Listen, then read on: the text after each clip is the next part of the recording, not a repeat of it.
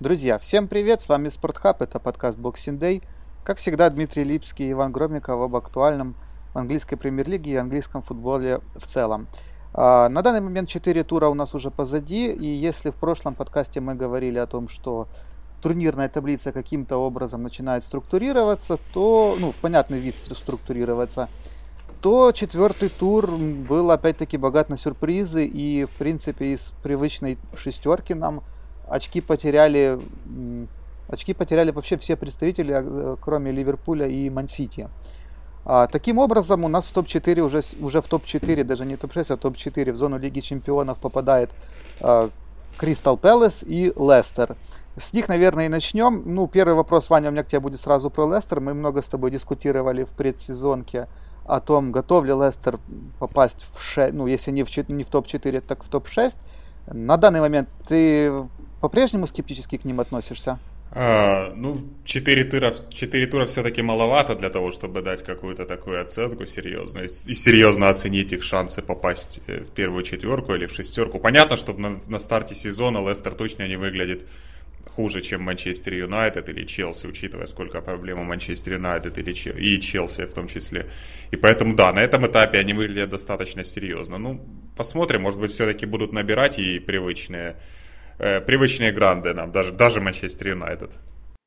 Ну, то есть, пока ты не готов, то есть ты еще по-прежнему скептически к ним относишься, больше скептически, чем э, какой-то позитивный, что ли, ну, с позитивной оценкой их шансов.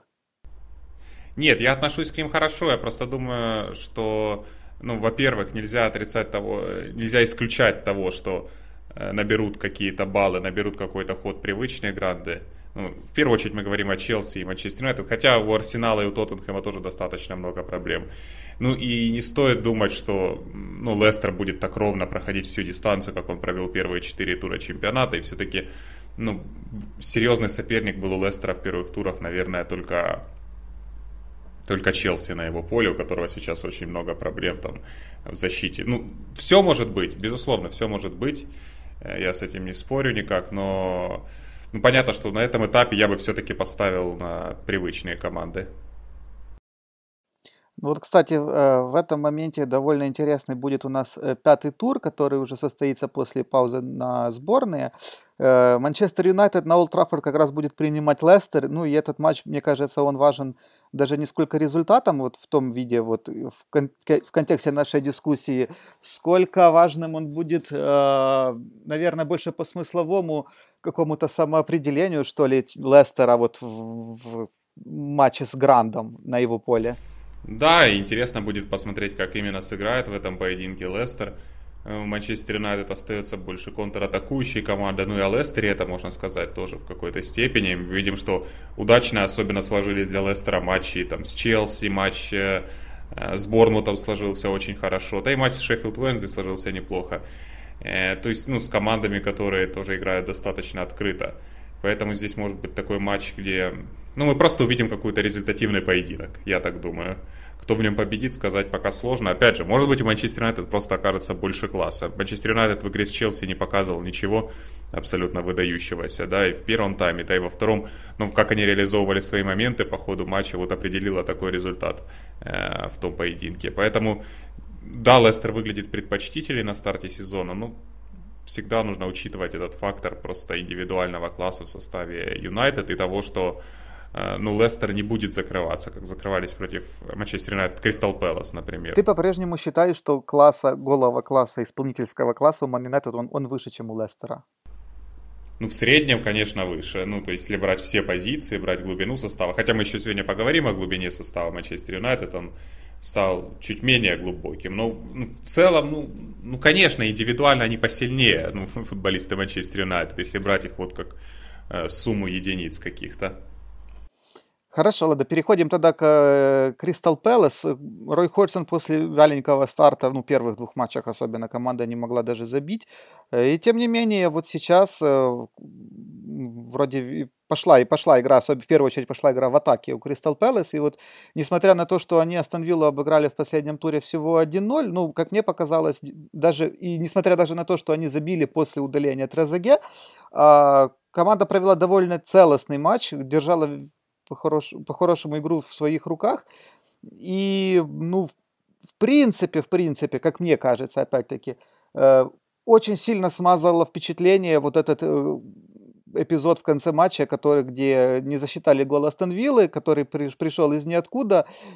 Наверное, не надо было все-таки засчитывать этот мяч, но несмотря даже на это, вот Кристал Пэлас действительно вот сыграл убедительно, и команду хочется похвалить. Да, я согласен с тобой. Понятное дело, что Кристал Пэлас не будет в первой четверке по итогам сезона, и в первой шестерке не будет по итогам сезона. Команда там все-таки попроще Лестера в, в кадровом вопросе. Э, ну да, они пережили какой-то шторм, там перед стартом сезона очень было много недовольств, там и трансферной политикой Кристал Пэлас, там где-то даже букмекеры чуть ли не Роя Хорсона ставили в число главных фаворитов на увольнение, хотя мне казалось это достаточно странно, мне кажется, что как раз э, присутствие Хорсона немножко и расслабляет руководство клуба, которое не сильно уже парится по поводу э, подписания тех или иных футболистов, они больше, ну, они понимают, что у них есть опытный тренер, который, в принципе, знает, как достичь результата, и, скорее всего, все у них будет более или менее хорошо. А, последние два матча Кристал Пэлас провел солидно.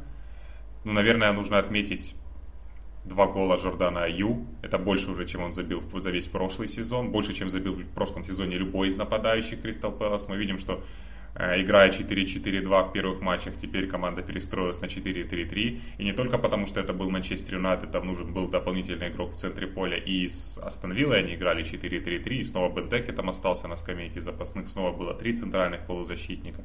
Ну, возможно, пока будет использовать именно эту схему игры Хорсен, тем более, что она работает. Но опять же, с Астон Виллой они владели преимуществом, но они не забили второй мяч, и по факту им судья подарил победу в конце встречи. Ну, абсурдно был отменен гол Виллы.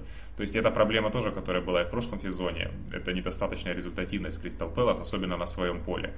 Когда команда играет с позиции силы и не очень хорошо она пользуется своими моментами, либо не очень э, э, осмысленно, ну, не, не доводит до какого-то завершения своей атаки, которые выглядят неплохими. Я думаю, что это по-прежнему остается, хотя форма Аю должна обнадеживать. У Кристал Пэлас тут еще важно отметить, следующие два матча команда проведет на выезде против Тоттенхэма, а после этого дома примет Вулверхэмптон. Ну вот хорошее, как мне кажется, испытание, вот проверкой на прочность. Хотя, с другой стороны, глядя на сегодняшнюю форму, опять-таки же, того же Тоттенхэма и того же Вулверхэмптона, нельзя сказать, что прям вот орлы будут с записным таким вот явным аутсайдером. Да, конечно, шансов у них будет меньше на бумаге, но тем не менее, как мне кажется, шансы вполне рабочие, чтобы и там, и там взять по очечку. Ну да, даже если они и не возьмут там очки какие-то или возьмут одно очко, то ну 7 очков это уже нормальный задел на старте сезона. Это уже значит, что команда не провалила стартовый, стартовый отрезок. 7 очков в четырех турах это это уже неплохо. Тем более, учитывая, как Кристал Пэлас плохо стартовал в предыдущих сезонах. Ну, понятно, что тут особняком два года назад стоит сезон, когда они проиграли 4 матча с Дебуром, потом проиграли 3 первых матча с Хорсоном. Там, конечно, были соперники, там был Ман Юнайтед, Ман Сити, по-моему. Но сам факт, они начали сезон с 7 поражений. Это было намного хуже. Сейчас, по крайней мере, не будет повода волноваться у болельщиков Кристал Пэлас. Я думаю. Переходим к следующей теме нашего подкаста. Ну, наверное, я вот, знаешь, посмотрел, э, вот, прикинул наши последние подкасты с тобой вот, за последние где-то полгода. А у нас с тобой главная команда в фокусе, ну, вот в фокусе нашего внимания, в фокусе наших обсуждений это Man United. Команду реально дико штормит, и она вот своей невыразительной игрой, постоянными какими-то закулисными играми, вечным обсуждением провалов э, вот, около футбольных, да, а, вот постоянно МЮ дает какие-то поводы о себе поговорить. Последняя, вот мы опять видим, последние матчи у команды никак не клеится с результатом. И, ну, наверное, стоит еще вот сейчас поговорить отдельно о тех футболистов, которых МЮ отпустил уже э, на флажке трансферного окна. Э, Получает, ну, МЮ, мы видим, спокойно отпустил Лукаку, спокойно отпустил э, Алексиса Санчеса. И сейчас много говорится о том, не вот, а где, собственно, глубина, когда вот сейчас команде нужно атаковать, забивать, вот как это было в матчах с Саутгемптоном, э, Ман Юнайтед не хватает не тренерского, ну, грубо говоря, не тренерских идей, не, собственно, и со скамейки усилить неким. на твой взгляд, стоило ли вообще допускать вот, вот или все-таки ну, уход этих игроков, которые вроде как уже и не нужны, но или все-таки можно было попробовать что-то от них взять еще? Ну, видишь, несколько лет э, мы говорили о том, что в МЮ очень много балласта, игроков, которых нужно постепенно продавать, нужно разгружать зарплатную ведомость, много игроков, которые не соответствуют уровню этой команды. И вот как будто бы сейчас они так серьезно за это взялись, но в то же время, мне кажется, они уже достаточно разгрузили. Просто это было незаметно, но постепенно МЮ сгружал ненужных ему футболистов, там, какого-нибудь Шнайдерлина, Швайнштайгера, э, даже Блинда того же. То есть постепенно эти футболисты уходили из команды, как бы там ни было. И сейчас таких игроков осталось не так уж и много. И мне кажется, что ну, из тех, кого Юнайтед отпустил, очевидно, не нужно было держаться там только за Дармиана. Э, к примеру, да, который ушел в Парму. Ну, понятно, что он играть не будет, он никогда там особо не соответствовал уровню Манчестер Юнайтед. Хотя это тоже вопрос, какой сейчас уровень Манчестер Юнайтед. Ну, правильнее говорить амбициям Манчестер Юнайтед. А другие футболисты, здесь уже есть вопросы, и мне кажется, здесь это тоже исходит от вот этой вот э, беспечности какой-то. Ведь когда Сульшер пришел в команду, он что сделал? Он, ну, он не сделал ничего, по большому счету. Он э, продолжает играть роль вот этого вот анти-Мауриньо и делать все не так, как делал Мауриньо. Ну, по крайней мере, публично, на словах, то есть, да, подчеркивать какие-то другие противоположные вещи. И он, в отличие от Мауриньо, решил, что он будет всегда доволен составом команды, всегда будет доволен футболистами опять же, публично. Он ничего не будет требовать от руководства. И где-то, ну, мне кажется, мне кажется, что где-то это сыграло свою роль вот в трансферной политике Манчестер Юнайтед. Сульшер ничего не требовал особо от, от клуба этим летом. И клуб, э, ну, и клуб вел себя беспечно, ну, продавая тех или иных игроков. Там, Лукаку ведь дело не только в том, что его продали. Дело в том, что с Лукаку все было понятно там еще в июне о его желании уйти и о том, что Интер хочет его приобрести, что он не хочет оставаться в команде. Ну, это как-то пустили на самотек. Ну, уйдет и уйдет, не уйдет и не уйдет. Никто не пытался найти ему замену. Получается, потом ушел Лукаку, как бы замены ему не искали, уходит Санчес, тот же Интер на правах аренды с одной стороны, понятно, что Санчес в Манчестер Юнайтед играть не будет.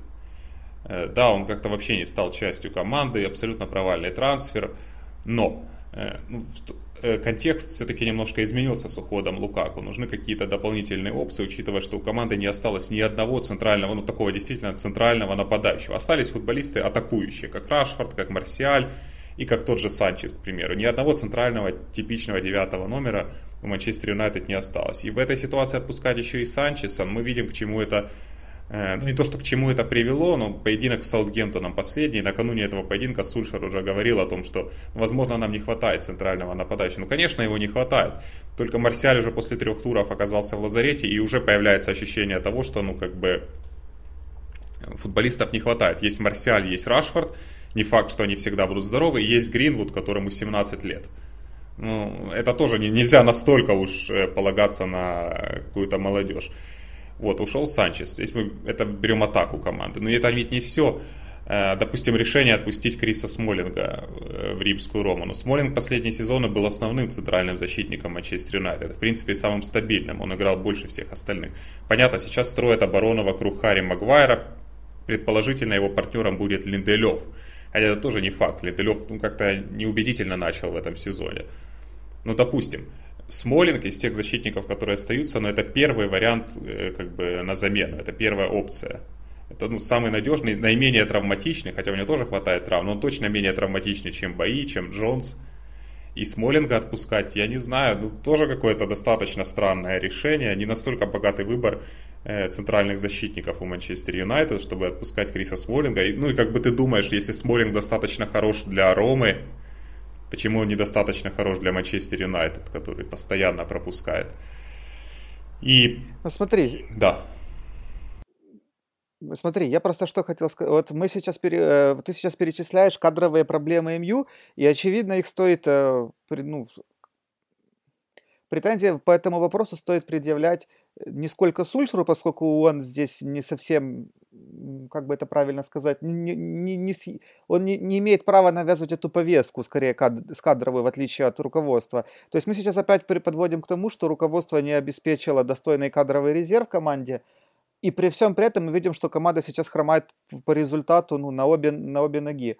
А, отсюда вопрос, ну, очевидно же, что таким образом, э, не, полу- не получив достойной глубины, глубины состава, э, команда теряет очки, теряет результаты, и все это ложится бременем и ответственностью, в первую очередь, на главного тренера. В любом случае спросит все Сульшера в конечном итоге. И вот сейчас это все очень попахивает тем, что его могут уволить, ну, если просто пойдет так и дальше, его могут уволить вообще до Рождества еще, еще даже, еще даже до начала зимы, не то что до Рождества. И опять-таки, ну, ну, ну, это же ведь вопрос какой-то ответственности, которой по-прежнему в МЮ не наблюдается. Вернее, она наблюдает, а будут, вернее, она наблюдается, потому что будут нападать на Сульшера, но ведь это же не повестка Сульшера. Э, ну, а безответственность проявляется в том факте, что Сульшера вообще назначили.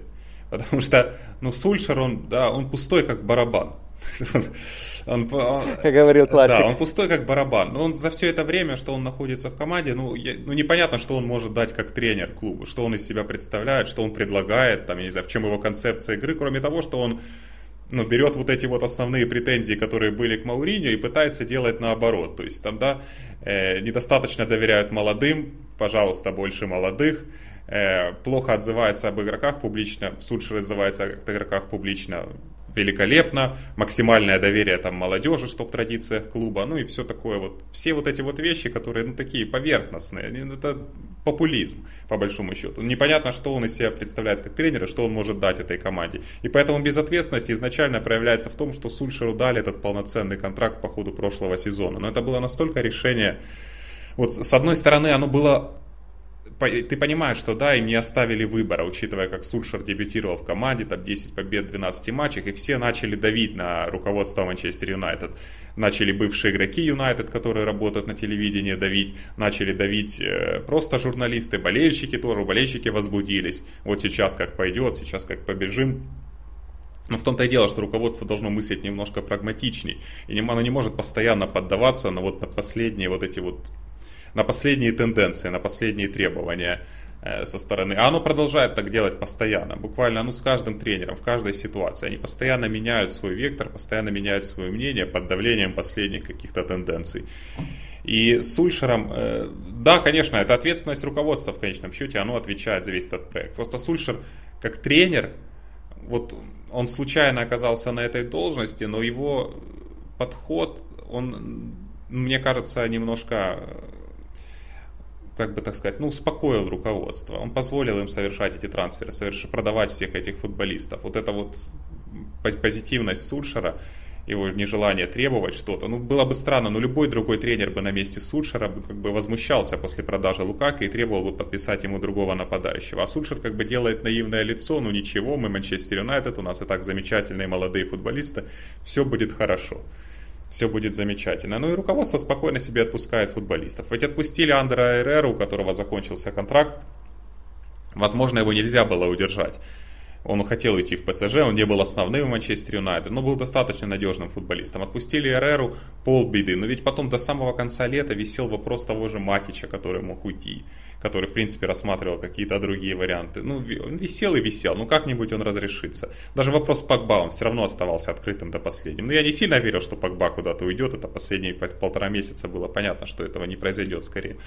Но опять же, этот вопрос все равно оставался открытым. Оно как-то опустилось все на самотек, и вот, вот это вот с вот этой вот всей э, позитивностью такой наигранной, что все будет замечательно и так. Ну, ты ты согласен, что первого все равно будут увольнять Сульшера, а не кого-то из руководства? Да его забудут, его, да, его уволят, и никто о нем и не вспомнит потом, потому что, ну, да, я согласен, но руков... я тоже не понимаю, Хорошо, почему, тогда... да, почему там не спрашивают также с того же Эда Вудварда, учитывая, сколько уже ошибок было допущено таких систематических.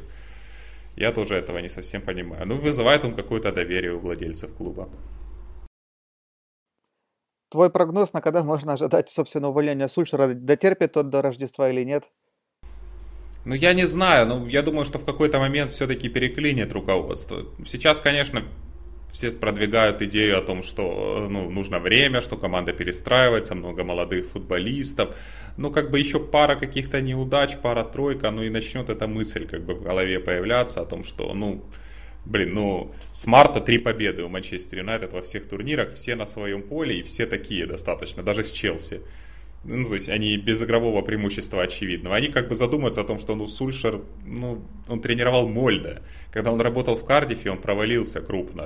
То есть все эти вещи начнут всплывать в этот момент, и, естественно, немножко изменится повестка. Я думаю, что Сульшера, от Сульшера откажутся, если будет так продолжаться в ближайшие недели. Но я не, пока не знаю, почему что-то может измениться принципиально. Конечно, Юнайтед может выиграть ближайшие две встречи, но я думаю, что в таком вот режиме, с таким подходом, они просто будут нестабильно постоянно играть весь сезон.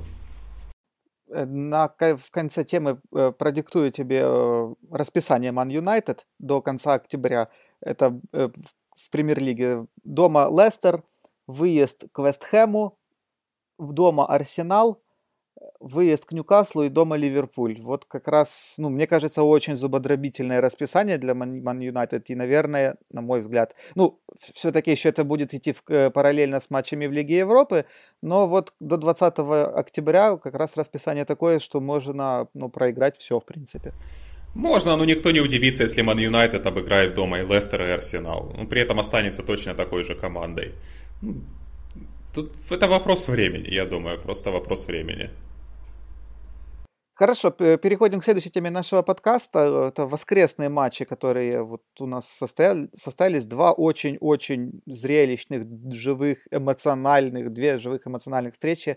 Э, лондонская дерби, Арсенал, Тоттенхэм 2-2 и победа, драматическая победа Эвертона над Вулверхэмптоном дома 3-2. Какой тебе из этих матчей больше понравился? И, собственно, какие-то увидел ты в них для себя глобальные выводы?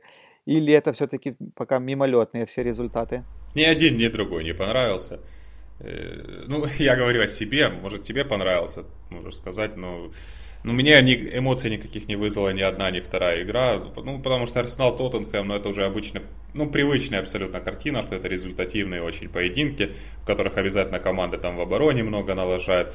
Но Эвертон, Вулверхэмптон, э, ну да, это зрелищная игра, но команды. Команды, команды не вызывают никаких эмоций, никакого такого интереса серьезного.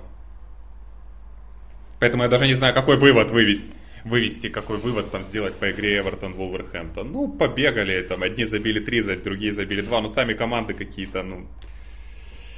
Не... Ну, мы говорили просто в прошлом подкасте о том, что Эвертон а, испытывает определенные проблемы в атаке, в первую очередь, в конструкции атак. Но вот мы посмотрели, что вот с Вулверхэмптоном команду прорвало просто вот очень сильно. Ну, надо еще сказать, что у них был э, на, в Медвике матч Кубка Лиги против Линкольна. Ну, там, конечно, забавная игра была, у них 4-2 обыграли, и довольно интересные эмоции там показывал Ришарлисон. Линкольн это команда из Лиги 2, кажется.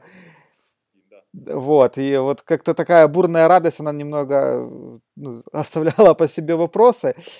Но вот именно с Вулверхэмптоном команда показала действительно какой-то зрелищ... Ну, помимо того, что зрелище, но и какой-то зрелый футбол, в первую очередь, в атаке. И вот мы говорили много о Сигурдсоне, у которого ничего не получалось. Здесь у Сигурдсон, ну, более-менее уже как-то вышел на свой привычный уровень, отдал голевую передачу в том числе. Ну вот хочется, не знаю, может быть, это какая-то скрытая симпатия, что ли, я не знаю, какая-то фантомная симпатия к Эвертону, чтобы вот... Ну, как-то, знаешь, когда команда тратит много денег, ты как-то уже подсознательно от нее чего-то ждешь и вот цепляешься за каждый какой-то позитивный, за какой-то, за какие-то позитивные моменты в ее игре, что ли. Я не знаю, как это правильно сказать, но вот как-то такое ощущение, как бы, ну, вот, вот как-то у них отлегло, я не знаю, как это правильно даже сказать. Да, но это все уже было не один раз. Ну, конечно, там есть сильные футболисты, и периодически они будут выдавать зрелищные поединки и будут побеждать. Ну, вопрос же в том, как они дистанцию будут проходить, смогут ли они постоянно держать такой удар. Ну, я уверен, что не смогут, и ничего принципиально в Эвертоне не изменится, я так думаю. Ну, а по матчу Арсенал-Тоттенхэм здесь, да, ты правильно сказал, каждый матч это какая-то феерия просто ошибок. И вот несмотря на эти 2-2, действительно это был футбол очень, ну, довольно низкого класса, что ли, уровня. Ну, смотря с чем сравнивать, конечно. Не, ну, понятно, что это футбол, футбол достаточно высокого уровня, но в то же время видно, почему ни там ни одна, ни другая команда не будут бороться за чемпионский титул. Что у них будут чуть, чуть поскромнее амбиции, такие же приблизительно, как и у Ман Юнайтед с, э, с Челси принципе, все то же самое, даже очень похоже на матч предыдущего сезона, когда Тоттенхэм тоже выиграл первый тайм 2-1. Тогда Арсенал вообще победил 4-2. Сейчас Тоттенхэм, ну не то чтобы он унес ноги, ну в принципе результат для него неплохой по такой игре. 2-2 на поле Арсенала. И но все равно Арсенал прибавил после перерыва существенно, как он прибавил и в прошлом году в дерби с Тоттенхэмом. Поэтому очень-очень много всего скоро. Ну, есть ощущение, что мы это все уже видели не один раз, эти поединки. Ну да, действительно, какое-то такое чувство дежавю, что ли. Единственное, что, конечно, Тоттенхэм никак не может победить на Эмирейтс. Они в последний раз побеждали еще с Харри в 2010 году, когда перевернули ход встречи, уступая 2-0, выиграли 3-2. Ну, до этого они не побеждали 17 лет на поле Арсенала. Поэтому сколько бы ни. Ну, тот, у Тоттенхэма со времен Почетина э, на выезде в матчах против топ-6 всего три победы. Это тоже какой, как, как-никак о чем тогда говорит. Да, ну и с Арсеналом вообще все плохо. И там и до Почетина было плохо, и с Почетина плохо. Поэтому, конечно, Тоттенхэм ну, как бы, вроде бы и обошел Арсенал в последние годы в этом заочном соперничестве в Северном Лондоне, но не настолько однозначно, как может показаться. Но они просто финишируют выше там, в чемпионате и начали чаще побеждать на своем поле. Но на поле Арсенала, конечно, Тоттенхэму по-прежнему сложно. И даже когда Арсенал создает какие-то, создает для него все условия, как было в первом тайме, когда там Джака этот пенальти придумал для Тоттенхэма. Даже все условия были созданы практически для Тоттенхэма, чтобы победить. Но Арсенал дома Дома Арсенал, конечно, выступает мощно, там, вне зависимости от соперников, в подавляющем числе матчей. Заканчивать подкаст мы будем э, темой такой тоже, можно сказать, около футбольной. Много говорилось, э, это касается в первую очередь Ливерпуля. Э, Ливерпуль обыграл на выезде Берли 3-0, и вот после вкусия вот этого матча остался конфликт Садио Мане с Мухаммедом Салахом, во всяком случае, так об этом написали, поскольку на поле мы не видели никаких прямых таких стычек, что ли. Но вот мы видели очень агрессивную реакцию Мане в отношении тренерского штаба и партнеров по команде. Ну вот многие это объяснили тем, что Салах очень много не отдал на Мане, вот, вернее, не отдал на Мане тот пас, вот прям не выкатил ему верный голевой, голевой момент, голевую передачу.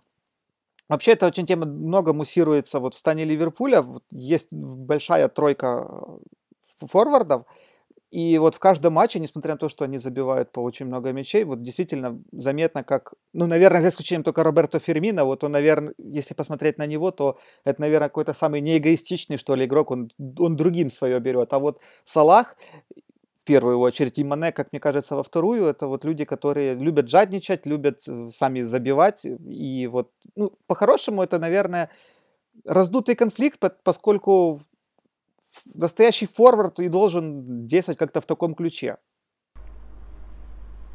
Я думаю, да, никакого конфликта как такового нет, ну, просто были эмоции по ходу конкретного матча. А что касается эгоистичности, ну, тут понимаешь, да, аппетит же приходит во время игры. Фермина пока еще отстает от них так заметно по забитым мячам и поэтому у него еще не пробудилось вот это, еще его эго не цепляет ничто. А Мане в прошлом сезоне вышел на показатели Салаха, они в принципе оба выиграли золотую бутсу, и Мане, конечно, его уже начинает это задевать где-то, он уже хочет быть лучшим бомбардиром, он уже достиг этого уровня, когда он хочет ну, действительно забивать больше всех в команде. То есть позапрошлом сезоне это бы было не так актуально, потому что Салах забивал очень много, ну, Мане и Фермина забивали периодически. Сейчас Мане это уже немножко начинает задевать. Это не значит, что он какой-то эгоцентричный. Это просто, наверное, естественная реакция. Ну, а Салах действительно много жадничает. Мне кажется, не только там один эпизод был, когда у него дал мяч Мане, там, наверное, было несколько еще ситуаций. Естественно, тот эпизод уже окончательно его добил эмоционально Садио Мане.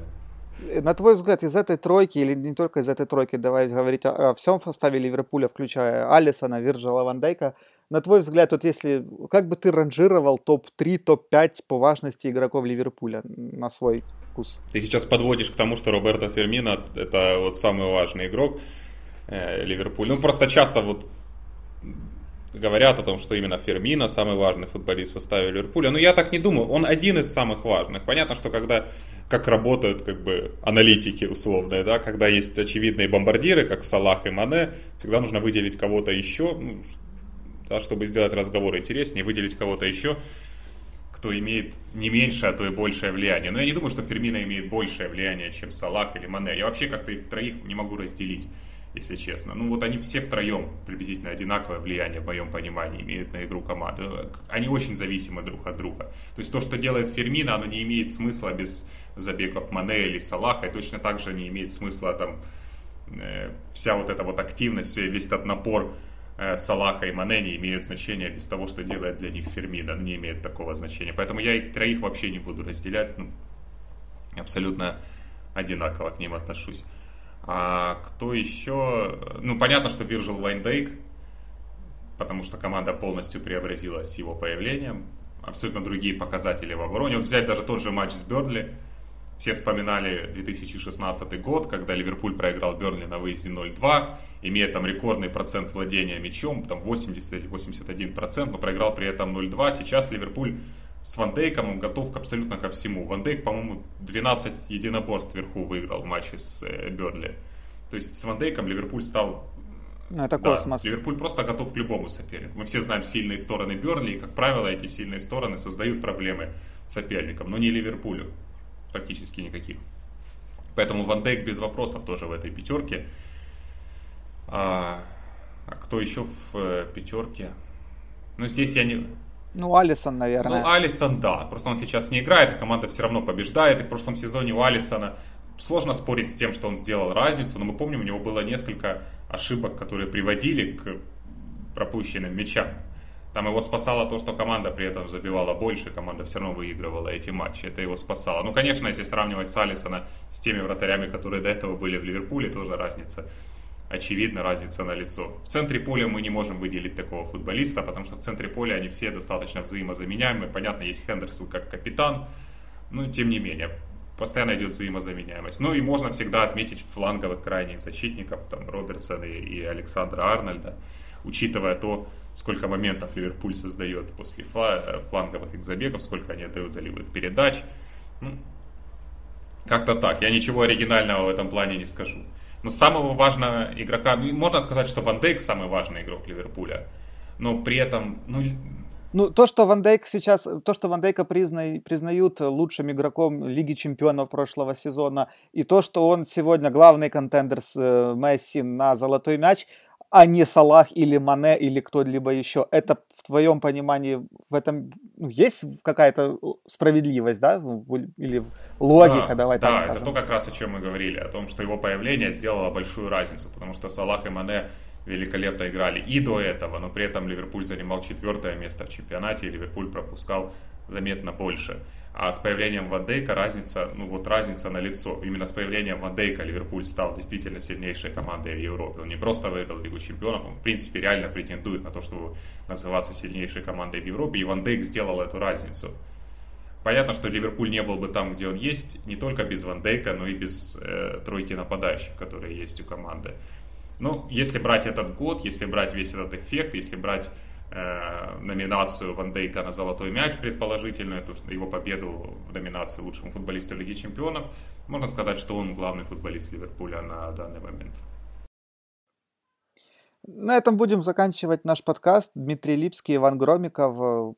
Спасибо, что слушаете. Подписывайтесь на нас в соцсетях, в Apple подкаст и Google подкаст. И услышимся. Пока. Спонсор нашего сегодняшнего подкаста – букмекерская компания GGBet. Компания, которая заняла лидирующие позиции на киберспортивном рынке и сейчас активно заходит в реальный спорт. Лучшие коэффициенты, большое количество матчей, глубокая линия и максимальное обновление в реальном времени. Идем по ссылке в описании и регистрируемся с промокодом SportHub и получаем 100% по первому депозиту до 50 долларов.